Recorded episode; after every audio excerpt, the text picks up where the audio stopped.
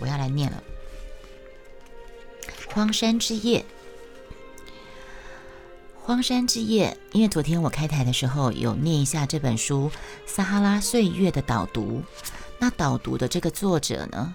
导读是导读的人，他讲荒山岁荒山之夜，写河西他发生危险的事情。嗯，对，所以。然后他写娃娃新娘，写出嫁的景象，象征即将面临的婚姻暴力。他的描述说，辽阔的沙漠被染成一片血色的红。所以我今天就选了娃娃新娘跟荒山之夜来念。我们现在就来念荒山之夜喽。荒山之夜，那天下午，荷西下班后。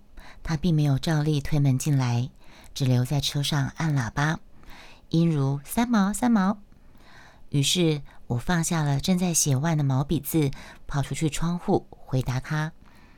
我问他：“你为什么不进来呢？”荷西是她老公，就说：“我知道什么地方有化石的小乌龟跟贝壳，你要去吗？”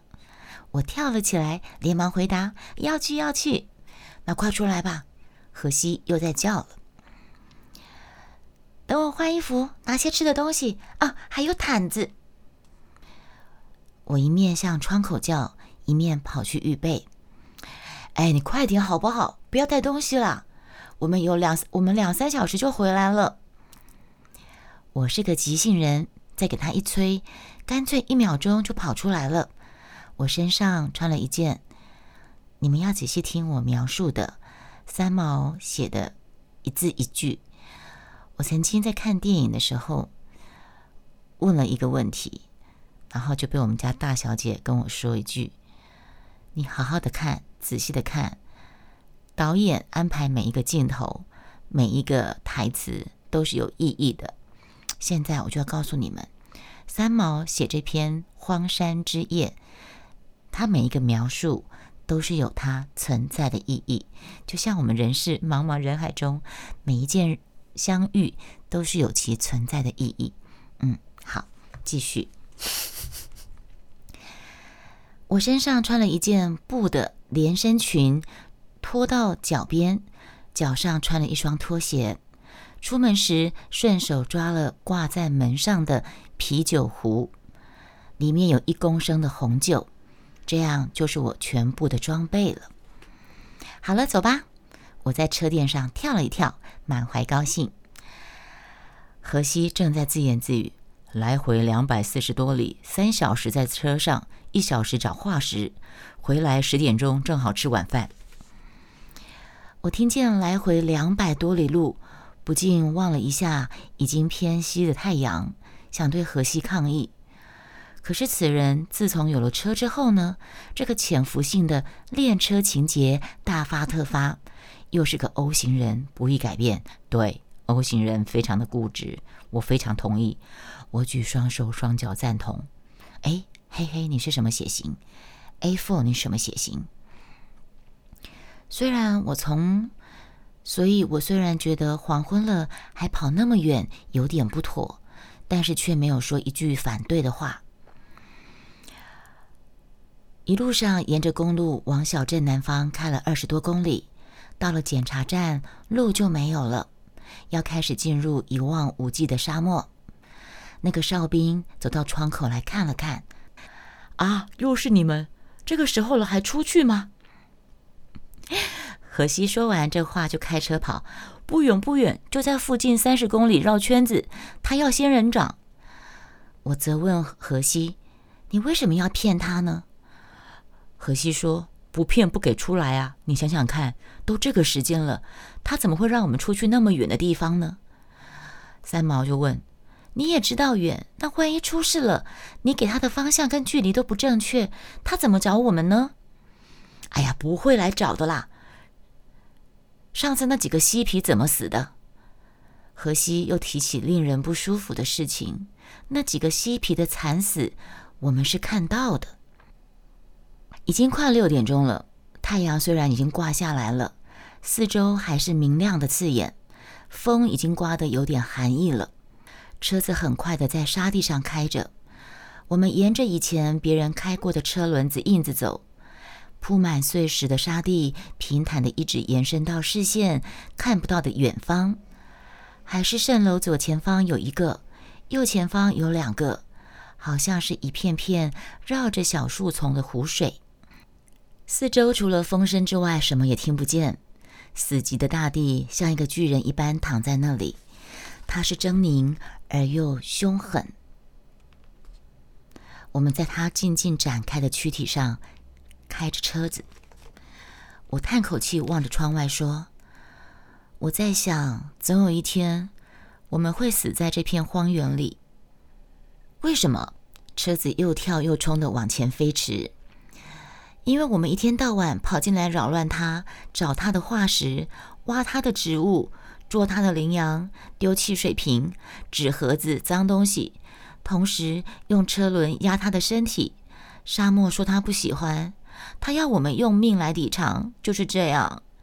我一面说，一面用手做出掐人脖子的姿势。荷西哈哈大笑，他最喜欢听我胡说八道了。这时，我将车窗全部摇上来，因为气温已经不知不觉下降了很多。荷西说：“迷宫山来喽！”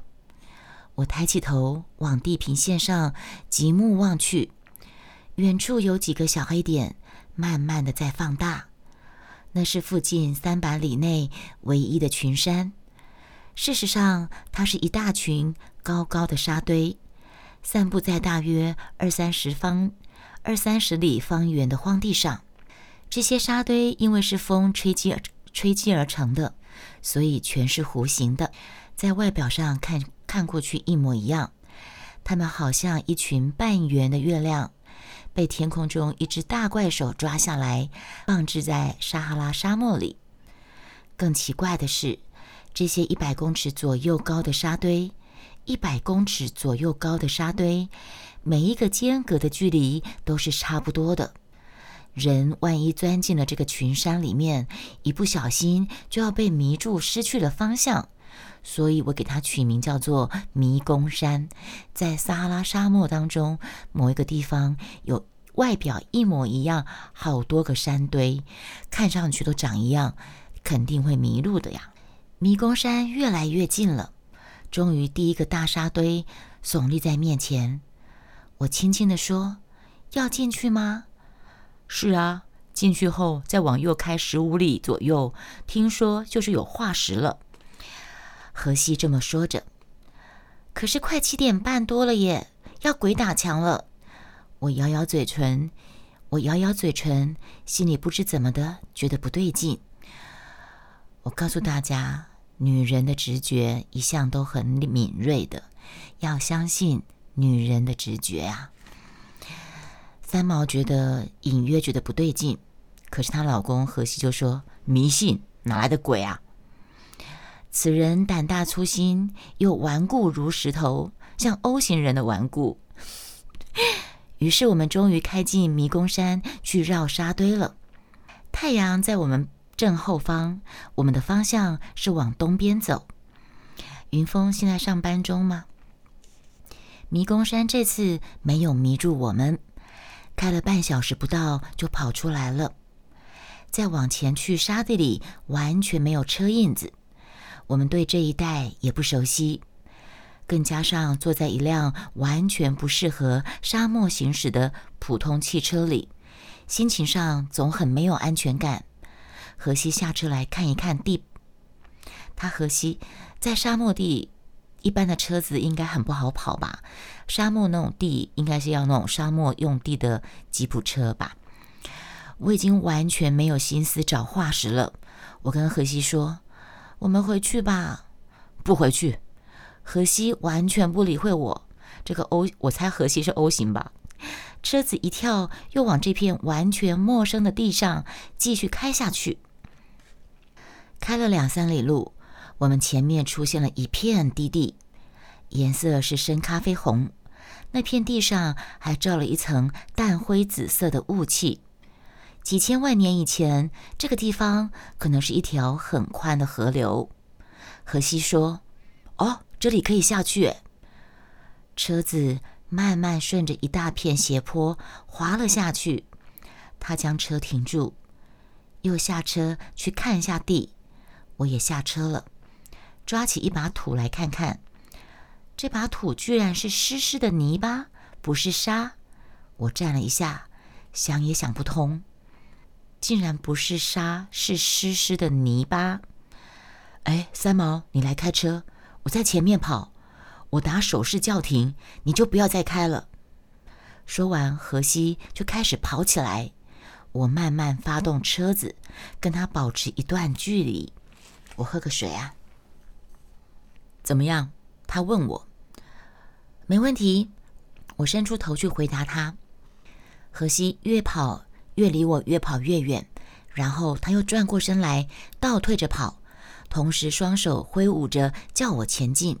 你们可以从我念的文字当中去想象那个画面，在七点多的撒哈拉沙漠某一个群沙堆当中，天色已经看不到，天色渐晚。荷西在前面跑着，指挥三毛开着呃一般的普通的汽车。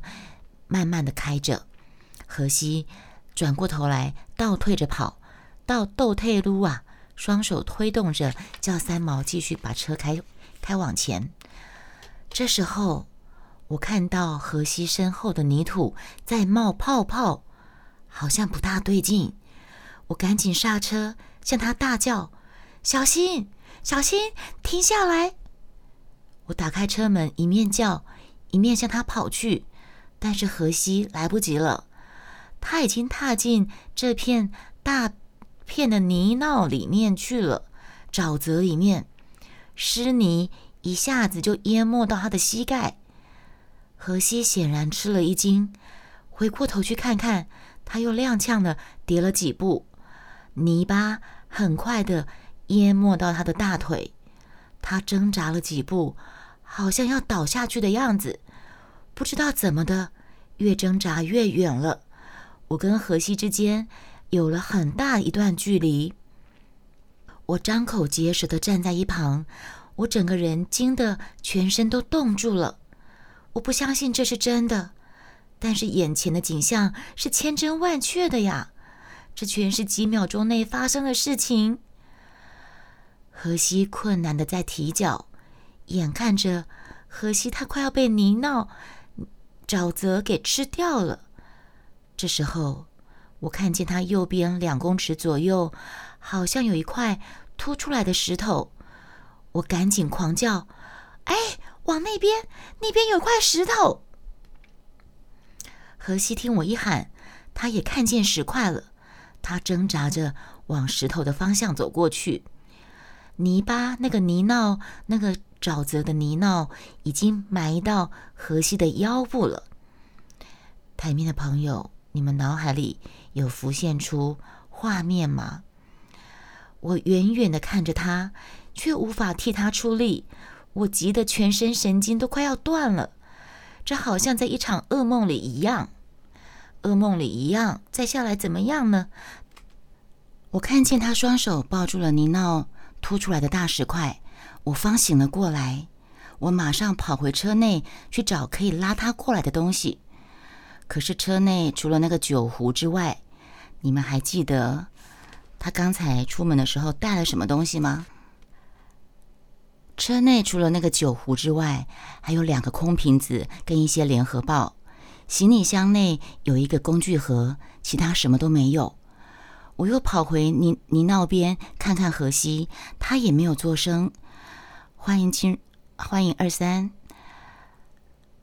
他没有作声，呆呆的望着我。我往四处疯狂的乱跑，希望在地上可以捡到一条绳子、几块木板，或者随便什么都好，东西都好。但是四周除了沙跟小石子之外，什么都没有。荷西抱住石头，下半身陷在泥巴里，暂时是不会沉下去了。谢谢二三追踪了我，成为我的新粉丝。三毛对着荷西叫：“荷西，我找不到拉你东西，你必须忍一下。我们之间大约有十五公尺。不要急，不要哦。荷西说：“你不要急，不要急。”他安慰我，但是他自己的声音都变了。他自己的声音都变了，怎么办呢？他没有任何道具可以把他拉，没有，而且一个弱女子，一个弱女子，她怎么去，怎么去那个救她老公现代泥淖里面的老公呢？怎么办呢？四周除了风声外就是沙，蒙蒙的在空气中飞扬着。啊，后面是迷宫的山。我转身去看看太阳，它已经要落下去了。再转身去看河西，他也正看着太阳。夕阳黄昏本是美景，但是当时我的心情无法欣赏它。寒风一阵阵吹过来，我看看自己单薄的衣服，再看看泡在泥巴里的河西，再回头看看太阳。落日太阳，它像独眼怪人的大红眼睛，正要闭上了。几小时之内，这个地方将要冷到零度。河西如果没有办法出来，就要被活活给冻死。你们知道，沙漠白天很热，但是晚上会降到零度。沙漠地方是，呃，昼夜温差很大的。荷西对我喊着：“三毛，你进车子里面去，去叫人来。”我突然情感激动起来，我不能离开你的。前面的迷宫山，我可以看方向开出去。可是从迷宫山开到检查站，再去叫人回来，天一定黑了。天黑不可能再找到迷宫山，回到河西这个地方来。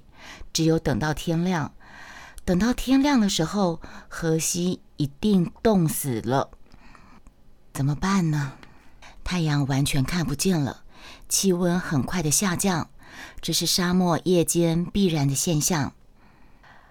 我想荷西一定比我冻得更厉害，我发抖，发的话也不想讲。荷西将半身挂在石块上，只要他不动，我就站起来叫他：“荷西，荷西，你要动，转动身体，因为动一动才会不会冷嘛。你要勇敢。”他听见我在叫他，就动一下。可是要他在那个情况下运动，也实在是太困难，太为难他了。天已经变成鸽子一样的灰色，我的视线已经慢慢被暮色给弄模糊了。我的脑筋里疯狂的在争，我的脑筋里疯狂的在挣扎。我离开他去叫人，冒着回来救不下他的危险。还是陪他一起冻死呢？我到底该怎么做呢？三毛想着，我是要开车回去叫人来救他，可是等我来回来说他已经冻死了，这样好呢？还是我陪他一起冻死在这里？这时候，我看见地平线上有车灯，我一愣，跳了起来。明明是车灯嘛，在很远很远地方。可是是在往我们这个方向开来的，我大叫：“荷西，荷西，有车子开过来了！”我一面去按车子的喇叭，我疯狂似的按着喇叭，又打开车灯，一熄一亮，吸引他们的注意。然后我又跳到车顶上去挥舞双手，乱叫乱跳的。终于，远方的车子他们看到了，车子往我这边开来。哎呀，这下有救了呀！我喝个水啊。我跳下车顶，向他们跑过去。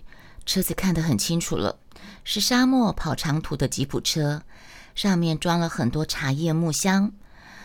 车上三个撒哈拉威男人，他们开到距离我快三十公尺处就停了车，在远处看着我，却不走过来。我当然明白，他们在这荒野里。对陌生人存有戒心，不肯过来。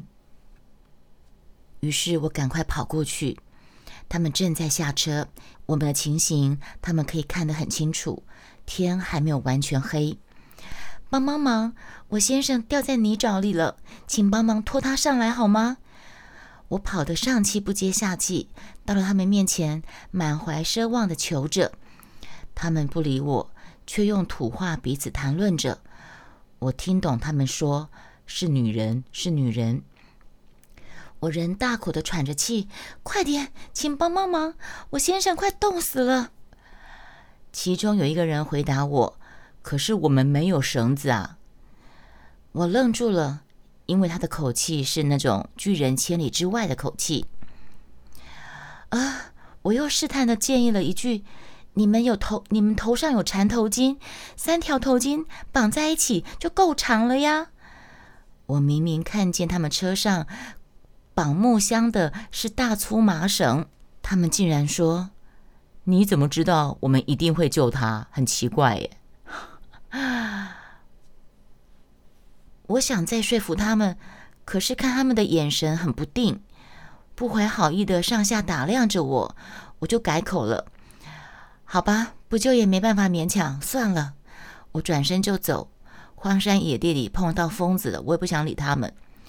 说时迟，那时快，我正要走，这三个撒哈拉威人其中的一个人突然一扬头，另外一个就跳到我的背后，右手抱住了我的腰，左手摸到我的胸口来。我吓得要昏过去，本能的狂叫起来，一面在这个疯子铁一样的手臂像野兽一样的又吼又挣扎，可是我一点用也没有。他绑住我的身体，将我转过去，面对着他，将他那个可怕的脸往我凑过来。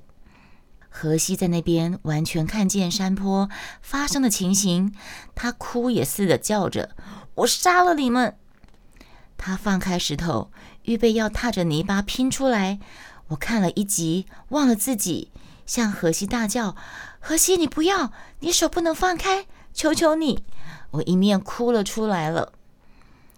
那个三个撒哈拉威人给我一哭，全去注意荷西了。我面对着抱着我的疯子，用尽全身的气力，举起脚来往他的下腹踢去。他不防我这致命的一踢，痛叫着蹲下去，当然放开了我。我转身便逃，另外一个跨了大步来追我。我蹲下去，抓了两把沙子，往他眼睛里面撒过去。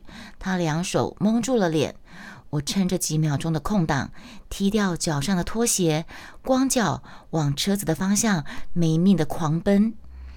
他们三个人没有跑步来追，他们上了吉普车，慢慢的往我这儿开过来。我想，当时他们一定错估了一件事情。他们以为只有荷西会开车，而我这样乱跑是逃不掉的，所以他们用开车慢慢来追我。我跳进车内，开了引擎，看了一眼又留在石头边的荷西，心里像给人鞭打一样似的抽痛着。荷西紧张的对我大叫：“跑，三毛，你赶快跑！”